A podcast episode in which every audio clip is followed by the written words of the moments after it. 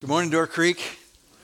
It's good to be together. If you're a guest here today, my name's Mark, one of the pastors, part of the teaching team, and we're glad that you joined us today. Thanks for being here. So it's been a good weekend. We hosted the Kingdom Justice Summit, which is an opportunity for us to come together with other leaders and believers in the city and the community surrounding 60 churches represented. As together we're trying to work out what does it look like for us together to be seeking the, the peace, the shalom, God's blessing on the city, its prosperity, and that it would flourish, and all the people that work, live, and play in this city would flourish as God intends.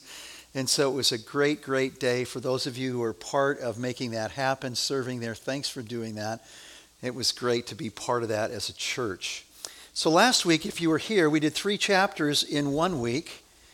And I'm not sure why we did that, but maybe it's because we're going to do three weeks now in one chapter. So is that a deal? We did three chapters in one week so that we could do three weeks in one chapter. So the last three chapters were all about God's plan for the Jews, and we just worked it out. Can we trust God's plan for the people that we love that are far from Him? And the answer is yes, we can do that. And now we're moving to this very key passage, probably one of the favorite chapters in the book of Romans for lots and lots of people, probably my favorite chapter. It's a real hinge point in the book. He's going to explain what the gospel is about, why we need the gospel, how Jesus Christ died on the cross in our place, and how we're made right with. The good news is that we've been made right with God, not on the basis of our good works, but on Jesus. This is the gospel that they've heard. This is the gospel that they're believing in. This is the gospel at the end of chapter 11 that they're thanking God for. And now he's going to turn and says, That's great. It's great that you know the gospel. It's great that you've received the gospel. But you need to understand that the gospel, when it's rightly understood, changes the way we live every day. So we're going to just jump into a mini series in Romans. We're calling it Boundless Living. And we're going to talk about boundless service today and boundless generosity and boundless love, all kind of working out of chapter 12 and a little bit of chapter 13 in two weeks. So grab your Bible. We're in Romans. And if you're new to the Bible, it's towards the back. If you see any of the guys' names, Matthew, Mark, Luke, or John, you're on the path. Keep going to your right. Acts and then Romans. Romans chapter 12. And boundless service in these opening verses are going to point us in two directions. The first side of it is, is this whole thing when we are people who are involved in boundless service, it's all about offering ourselves to God as living sacrifices. And then the second part is boundless service is all about offering ourselves to each other in loving service. Okay? So those are the two things that we're going to be looking at. Romans chapter 12, verse 1. Are you there? Therefore, I urge you, brothers and sisters, in view of God's mercy, to offer your bodies as a living sacrifice, holy and pleasing to God. This is your true and proper worship. Do not conform to the pattern of this world, but be transformed by the renewing of your mind. Then you'll be able to test and approve what God's will is his good, pleasing, and perfect will. So, the first thing we want to just note is these four truths that he's going to point out about sacrificial, or we could just call it boundless service. The first is its motivation is the mercy of God. That's why we would give our lives back to God, because we understand that He's given His Son's life for us. That's the motivation. We're, we're not hoping to do this to get God's mercy. We have God's mercy. That's why we're serving. The requirement is it demands everything, it's comprehensive. When we do it, God receives it as worship, and He's pleased by that, and that gives us great joy that we're pleasing the Father. And to do that, we've got to break the world's mold because the world's values and systems aren't set up for us to offer ourselves back to God and give our lives away to other people. It's just not what the world's values are all about. So the first one is boundless service is motivated by God's mercy. He says, Therefore, brothers and sisters, in view of God's mercies. So you're seeing them. I've been talking about them for the 11 chapters that you've been reading my letter. It's all about God's mercy. And so now that you've come full face to that and you're embracing God's mercy, just let God's mercy propel you into this kind of living. So, what has he said about God's mercy? God, in his mercy, gave us the gospel, chapter 1. And anyone and everyone who believes in it will be saved, right? To the Jew. It's the power of God for salvation to everyone who believes, to the Jew first and to the Gentile. It was God's mercy that he didn't give us what we deserved. We deserved judgment. For all of sin and fall short of the glory of God. The wages of sin, Romans 6:23, is death. You deserve, I deserve to be judged by God. That's separated from God. But in his mercy, he's made a way through Christ, not through our good works. In his mercy, he showed kindness, chapter 2, and his kindness has led to a change of mind and a change of living and trusting in him. In his mercy, we're justified not by keeping the law perfectly, but trusting in Jesus who did that. His mercy. It's in his mercy that God demonstrated his love for us, that even when we were sinners, Romans 5 8, he died for us. That was his mercy. It's His mercy that He would send people into our lives to hear the gospel so that in hearing the gospel about Christ, we'd believe it. And in believing it, we'd call out to God for rescue and we'd be rescued. All of this is His mercy. You say, in light of His mercies, plural, I want you to do this. This is the logical thing you should do. Offer yourselves back to God. Christ has given everything for you. You should do the same thing. And what he says next is, and it's a comprehensive thing that God is asking us to do. It, it's, this is a call that demands our whole body and all that we are and all that we have. It's not a call for convenience that says, Jesus gave up his life for you. Man, you should do something for Jesus. He's not asking us to do something, he's not asking us to bring an animal. He says, You become the sacrifice a living sacrifice, like living sacrifice for the people in Rome that were Jewish and even the Gentiles. There are all kinds of sacrifices being offered in Judaism and in the pagan religions of the day, just as there are all kinds of places around the world today where people are bringing sacrifices. The, the Old Testament sacrificial animal was never alive on the altar, they were dead. And then they were offered up and they were a burnt offering back to God for sin. This is different. It's not a call to die, it's a call that describes how we live. It's not a call that says, hey, live sacrificially. It's a call that says, be a living sacrifice. That's fundamentally different.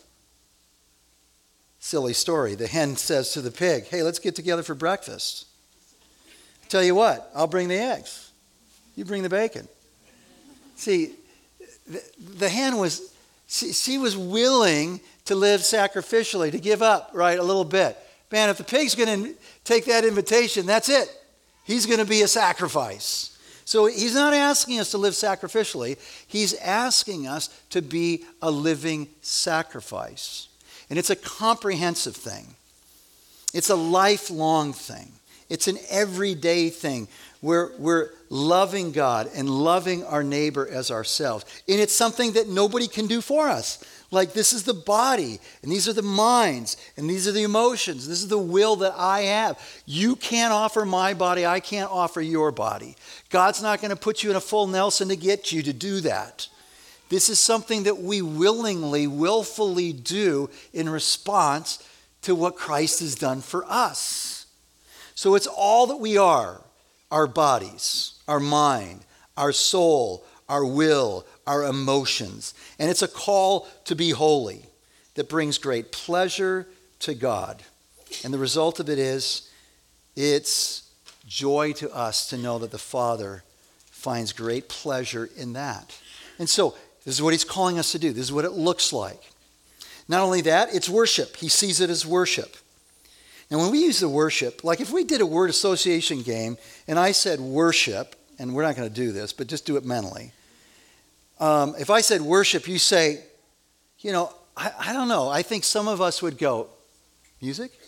Music? Music is worship, right? We, we, we love the worship today. What do we say? We love the music. Is, is music and singing worship? Absolutely. Is that all of worship?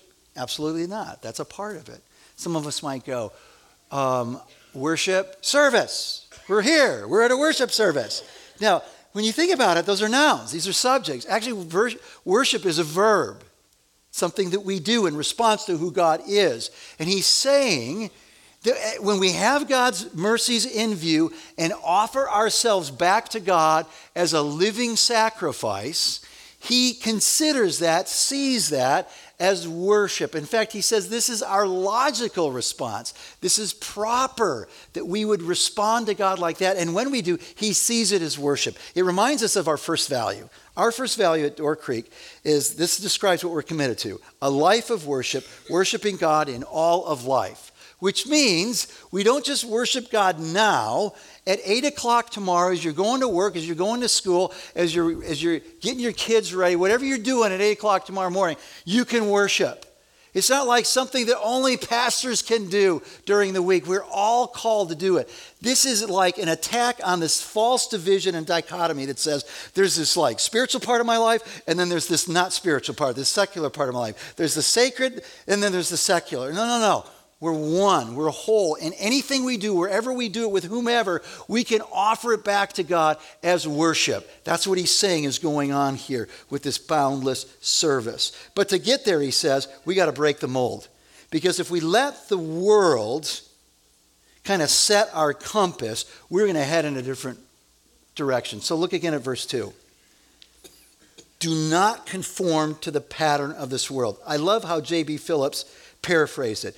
Don't let the world squeeze you into its mold. Don't let the world's values, don't let the conventional wisdom of the world, the beliefs of the world, just kind of shape how you think. Because how we think, our attitude, you know this, right? Our attitudes shape our actions. Actions, when repeated, become habits, and habits define our character. But how we think is going to have everything to do with how we live. And if our thinking's in line with the world's way of thinking, we're going to be going in the wrong direction. Jesus' life is completely countercultural. His call in our life, when he says, Take up your cross and follow me, is not the call of the world. The world is, describes any, it's a technical term in the New Testament. It's not talking about geography, the world, the globe. No, no, no, it's not talking about that. It's talking about the people and systems and powers that are opposed to God. They're opposed to God's will and to his character. Now, that's the world that Jesus loved when he mounted the cross. For God so loved the world. This is the world that we're to love. We're to be in this world, but we're not to be of the world, meaning we're not to be shaped. It's not to be the compass that guides us in life. The world will say we're the captain of our own souls, our own ship. No one's going to tell me what to do. No one's going to tell me what to believe. And the Bible says we are to confess Jesus as Lord and live under and embrace his rule in our life. The world says, stay on the throne, get on the throne. The word says, stay on the altar, live on the altar, give your life away. The world says, take care of yourself, man. No one else is going to do it. Look out for number one. The word says, no, serve one another in love. Take care of others. Trust that God's going to take care of you. The world says, you're the man. The Bible says, no, Jesus is the man. Right? The world says, trust yourself. The Word of God says, trust in the Lord with all your heart and lean not on yourself, on your own understanding. In all your ways, acknowledge Him, and He will make your paths straight. The world says you only live once in life, so go for it. Grab all the gusto that you can. The Bible says it's appointed for man once to die and then he faces judgment. So when our minds are shaped, when we're following the pattern of the world, we will not respond right. We will not be in the right position to live out this gospel by offering our lives back to God as living sacrifices, by offering our lives to each other in loving service. We just won't do it. We'll be going in a different direction. We'll be out of position. So, how what do we do? We're not conformed to the world, but we're transformed. We're different. The gospel's changed us. God's spirit in us, Romans chapter 8 says now there is a new way in which we can serve God. And the way and the transformation happens through the mind. So, not just by the feelings, we need renewed minds to break these patterns that we don't even know. And the patterns, so just so we're clear, the patterns aren't like just out there.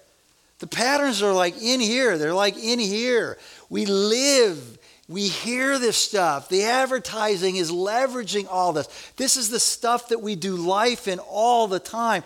And we just got to know, unless our minds are continually being renewed by the Word of God, by the Spirit of God who's using the Word of God to sanctify us, to remind us of what is true, to remind us what is beautiful, to remind us of what we're to trust in and pin our hopes to. If we're not doing that, we're just going to keep being squeezed, squeezed, squeezed. So we're breaking out of the mold, and we need to constantly be broken out of the mold as we stay close to God's Word. And what do we know about God's Word? It is useful for what? To teach us how to live our lives, who God is, who we are, where we find our hope, where we find our security. What should we be doing in life? How do I respond to this? What, what, what should I think about money? What should I think about sex? It teaches us. It also rebukes us. The word's going, hey, wait a minute, Mark. Like you are now totally in step with the world's thinking here. That's busted up. You've lost the line, the word of God. And so I'm just reminding you, you're out of bounds. And it corrects us. It says, this is back Here's where you need to be on the line. And it encourages us, it strengthens us, it trains us so that we're equipped to do all the things that God has called us to do. It's the Word that our mind is renewed in as we're filled with the Spirit. And the Spirit is always working with the Word, and the Word is the Word that we have because of the Spirit. And He explains it, and He illuminates it, and He teaches us. That's how we have a renewed mind. And if we don't have our minds renewed in the Word, we're going to keep getting squeezed. We're going to keep getting squeezed. So I was just thinking about my phone and how I can schedule appointments. And there are different appointments that I have. Most of my appointments are the shorter variety. And so, you know, I just I load it in and it begins at this time and it ends at this time. But there are some exceptions where it's an all-day thing. And so it's pretty cool. I can just go hit the all-day button and then it shows up all day for how ma- however many days. So, this whole thing about offering ourselves to God is asking us the question. So, when you look at your calendar, when you think about God's place in your life, is He an appointment? Is He like this little part? Is He this little category? Or is He all day? Is He all day? And your relationship is all day engaged, giving your life back to God as living sacrifices and on to other people in loving service. That's what he calls us to. And when we have our minds renewed by the Word and the Spirit, we start thinking rightly about ourselves. That's where he's going next humility. Rightly about the church, the unity and the diversity of the church. One body, many members. Rightly about our gifts that we've been given to build up the body of Christ. So, Look at verse 3, because now we're going to go to the other direction of boundless service, and that's about offering ourselves to others in loving service. Verse 3 says, speaking about this renewed mind that sees ourselves correctly, for by the grace given me, I say to every one of you, do not think of yourself more highly than you ought. Rather, think of yourself with sober judgment in accordance with the faith God has distributed to each of you. So, loving service, if we're going to get it right with each other, we, we've got to see each, We've got to see ourselves correctly. Don't think of yourselves more highly than you ought. Be humble.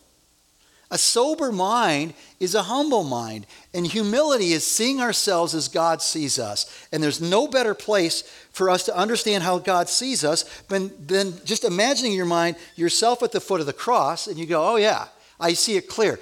Uh, at the foot of the cross, I'm reminded that I'm a sinner. That's why Jesus had to die. At the foot of the cross, I'm reminded that, man, I'm an object of God's love. He loves me. It's a sober judgment of our, ourselves because pride will knock us out of the service game real quick. Like, like service is below me. I don't do windows. You didn't know that?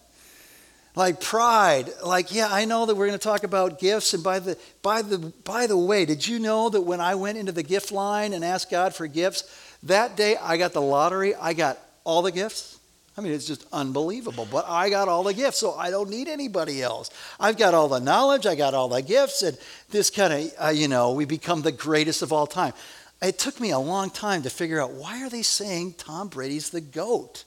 Like, what is the deal with this goat thing? I know, like, I'm like just catching up. So, for those of you that don't know it either, goat is just an, an acrostic for greatest of all time. So, when you have this goat mentality in the church, like, man, I've been around for some time, I've got this really developed, you know, artillery of gifts and knowledge that I can do, and you know what? I'm good. You know, there's a lot of other people that are kind of new to the game. You go help them out. There's a lot of people that are lacking knowledge. I'm good. You go help them out. And, and that just cuts us off from receiving and from giving in a proper way because it twists giving. Because if I'm proud, I, I, you know what ends up happening?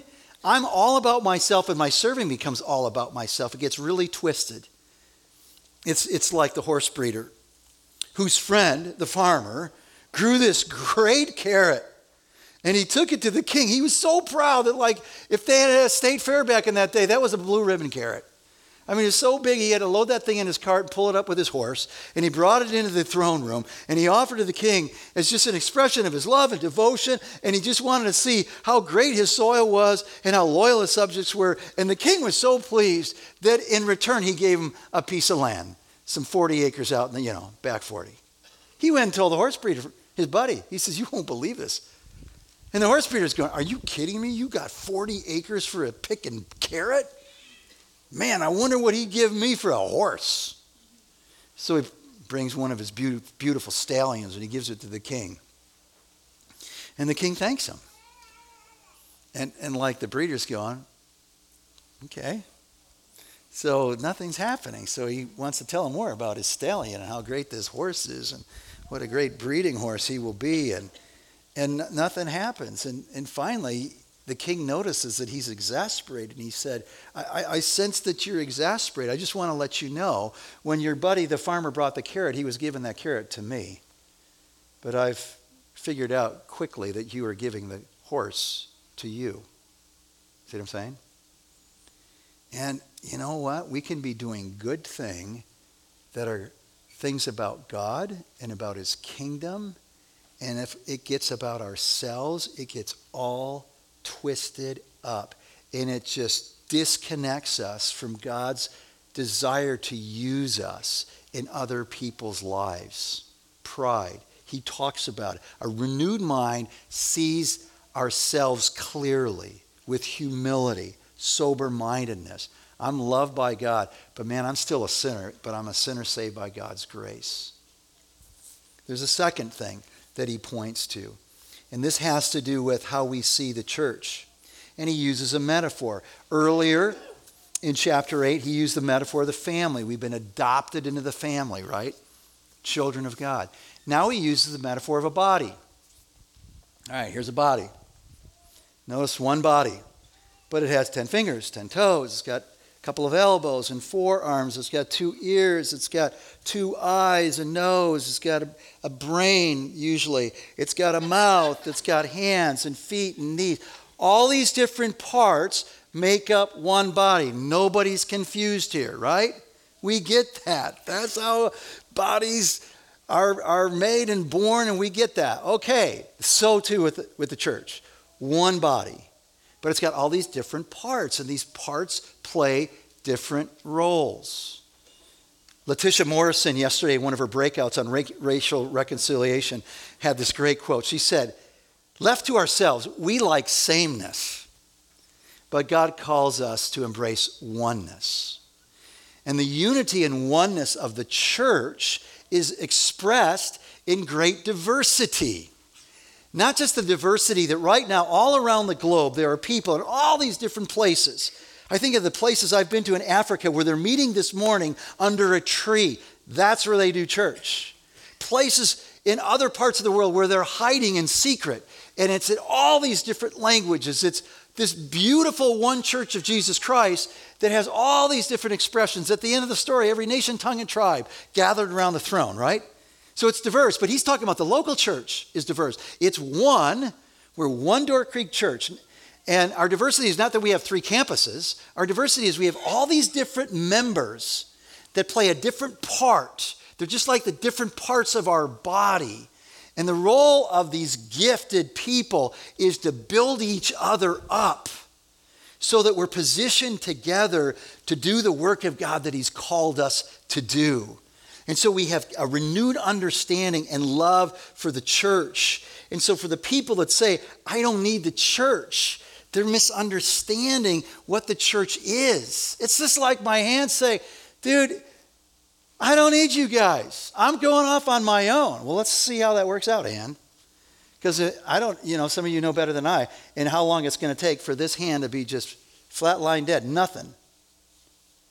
And, and some, some, some people today are going, well, but the church is so messed up. It's so broken. It's so full of hypocrites. I, I don't like the church, so I, I don't want to be in the church. And, I, and I'm kind of working out that maybe I don't need the church. I can just do this me and Jesus thing and maybe connect. Well, no, the, the metaphor is saying, no, actually, we do. The church needs us. He's fitted us together to do the work that He's called us to do. I need you. I don't have all the gifts. I'm not yet perfectly like Christ, never going to be this side of heaven or when He calls me home.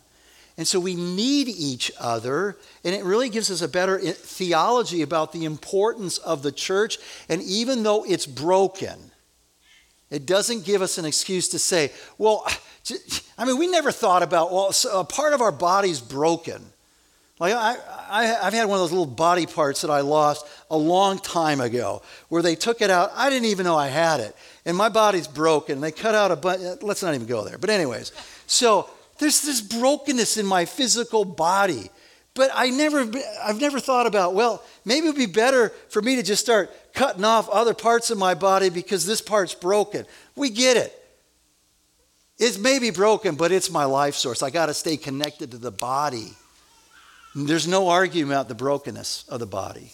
But the head is not broken. Christ is the head. He's our beautiful Savior. He is our hope. He is the one who makes us whole. He is the one who is making us whole. And we've got to stay connected. And the renewed mind understands who we are and our place in this world, and specifically our place in the church. That we're a part of it. We're not like the part of it.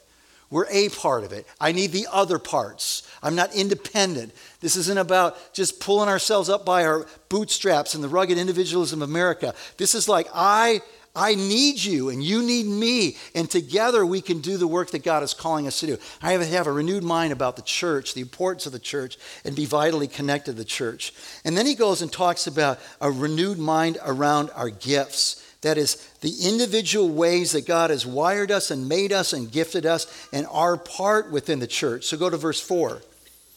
For just as each of us has one body with many members, and these members do not all have the same function, so in Christ, we, though many, form one body, and each member belongs to all the others. We have different gifts according to the grace given to each of us. If your gift is prophesying, then prophesy in accordance with your faith. If it is serving, then serve. If it is teaching, then teach. If it is encourage, then give encouragement. If it's giving, then give generously. If it's to lead, do it diligently. If it's to show mercy, do it cheerfully. So, Let's just say something about gifts. And man, we could do a whole series on gifts. Let me give you a working definition about gifts. So, gifts are spiritual, these spiritual gifts are special abilities given by the Holy Spirit. They're tools, not trophies. Here's what we do with a trophy we polish it and we display it. And we tell people, yeah, look at that. Look what I've done.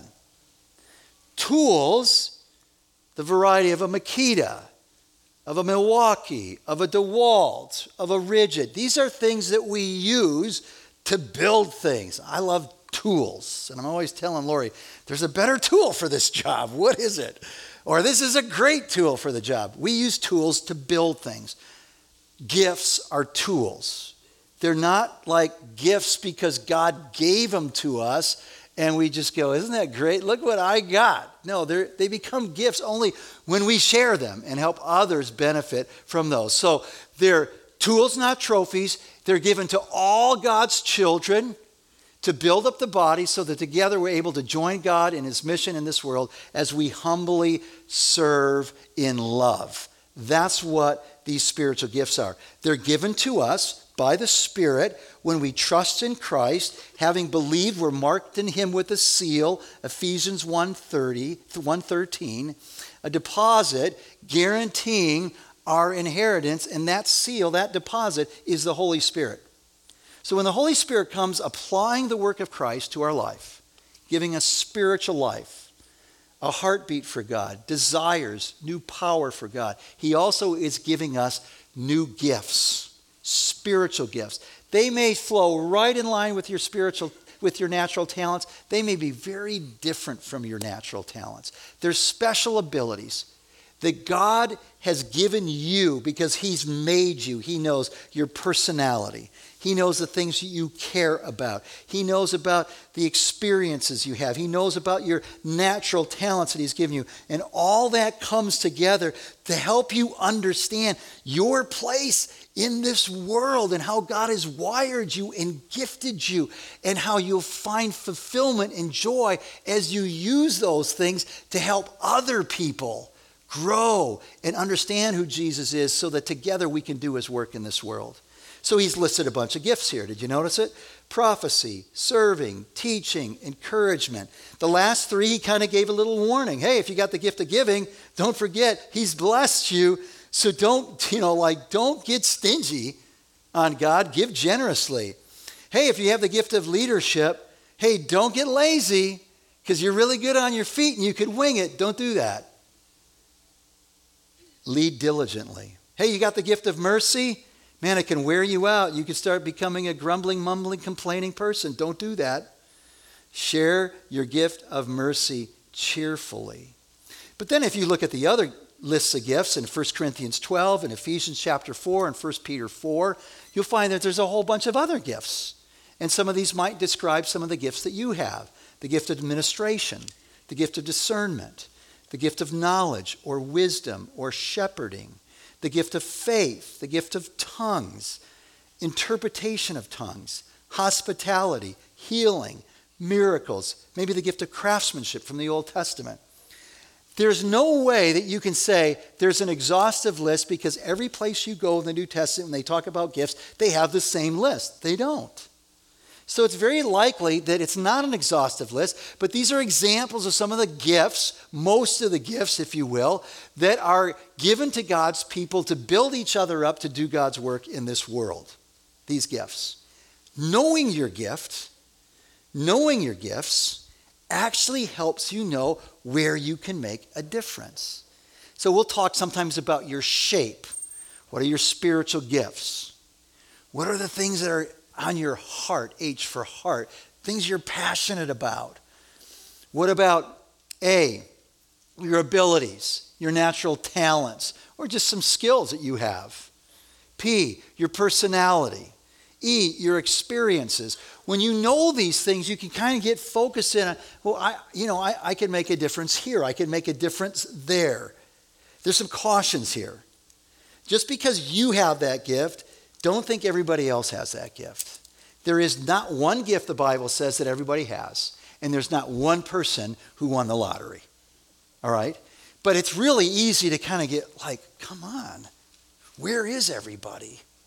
Like, there's a lot of people in need, and I got this gift of mercy, and like, step up, folks. Where are you? And you're projecting your gift on other people.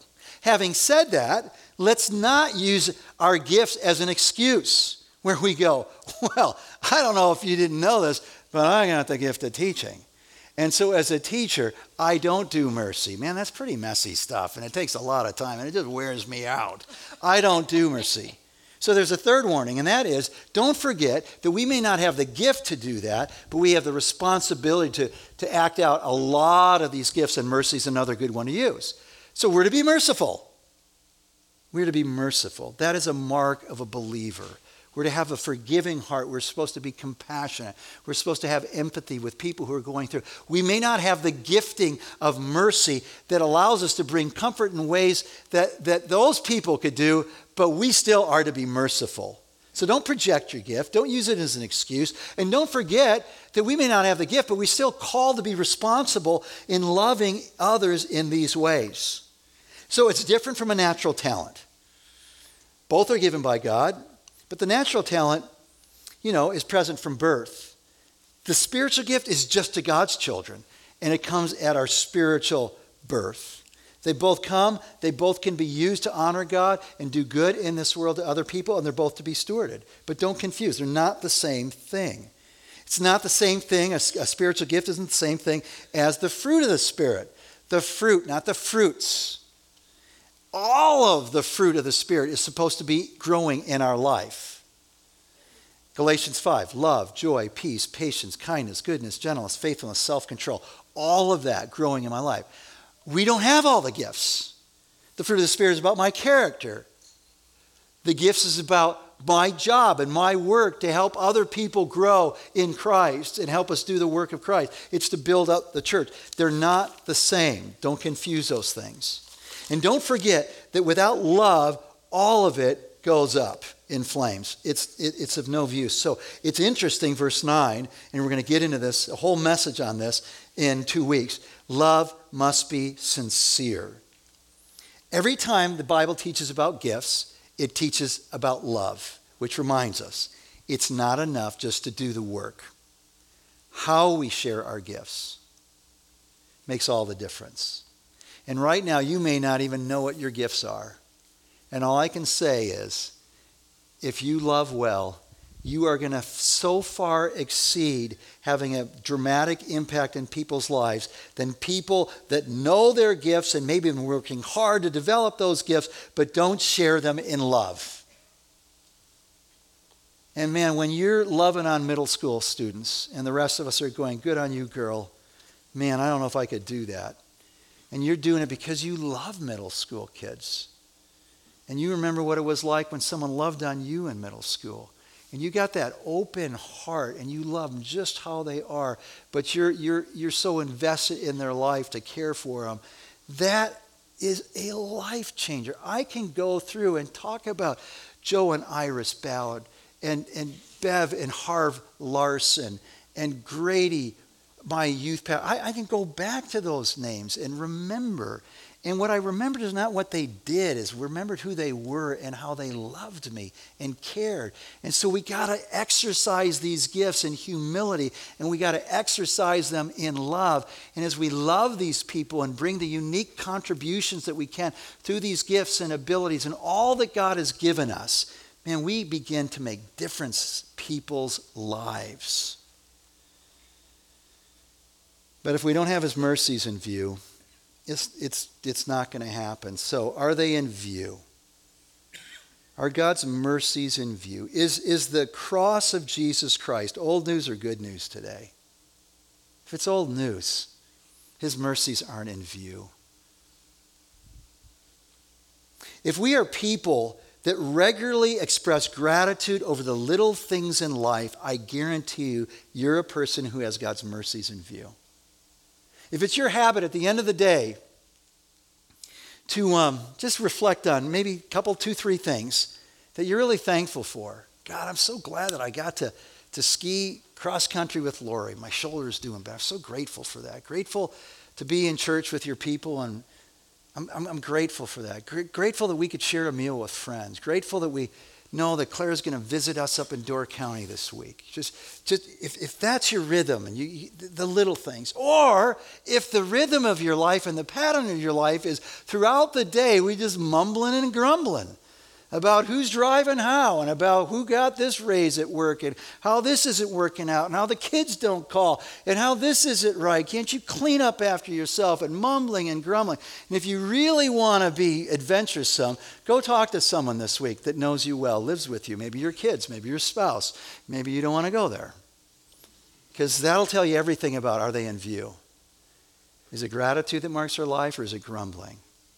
When gratitude marks our life, that's a good indication His mercies are in view, which means we're lined up, we're connected to the proper engine that motivates our service. The second question Does God have all of me? Or actually, He's got most of me. On most days, or He's got all of me except for that one part of me. Are we, have we offered ourselves, all that we are, back to God? Does He have all of us? Do we know our gifts? Are we engaging our gifts in ministry?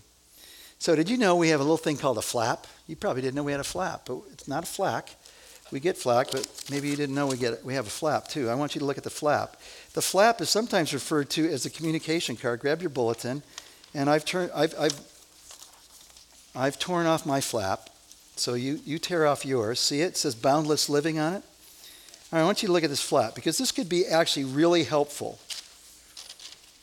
This weekend, there were 250 to 300 people at our three campuses that made our weekends happen the children's ministry, the greeters, the people who were making coffee, the people who were running the sound and turning the slides, and the musicians, and all the different things that took place. So these are people who were engaged, and we are so grateful for you for the ways that you serve week in, week out. Every week, outside of the weekend, including the weekend, we need six to 700 people serving. And we have over a thousand people over the course of the year that are regularly using their gifts in ministry.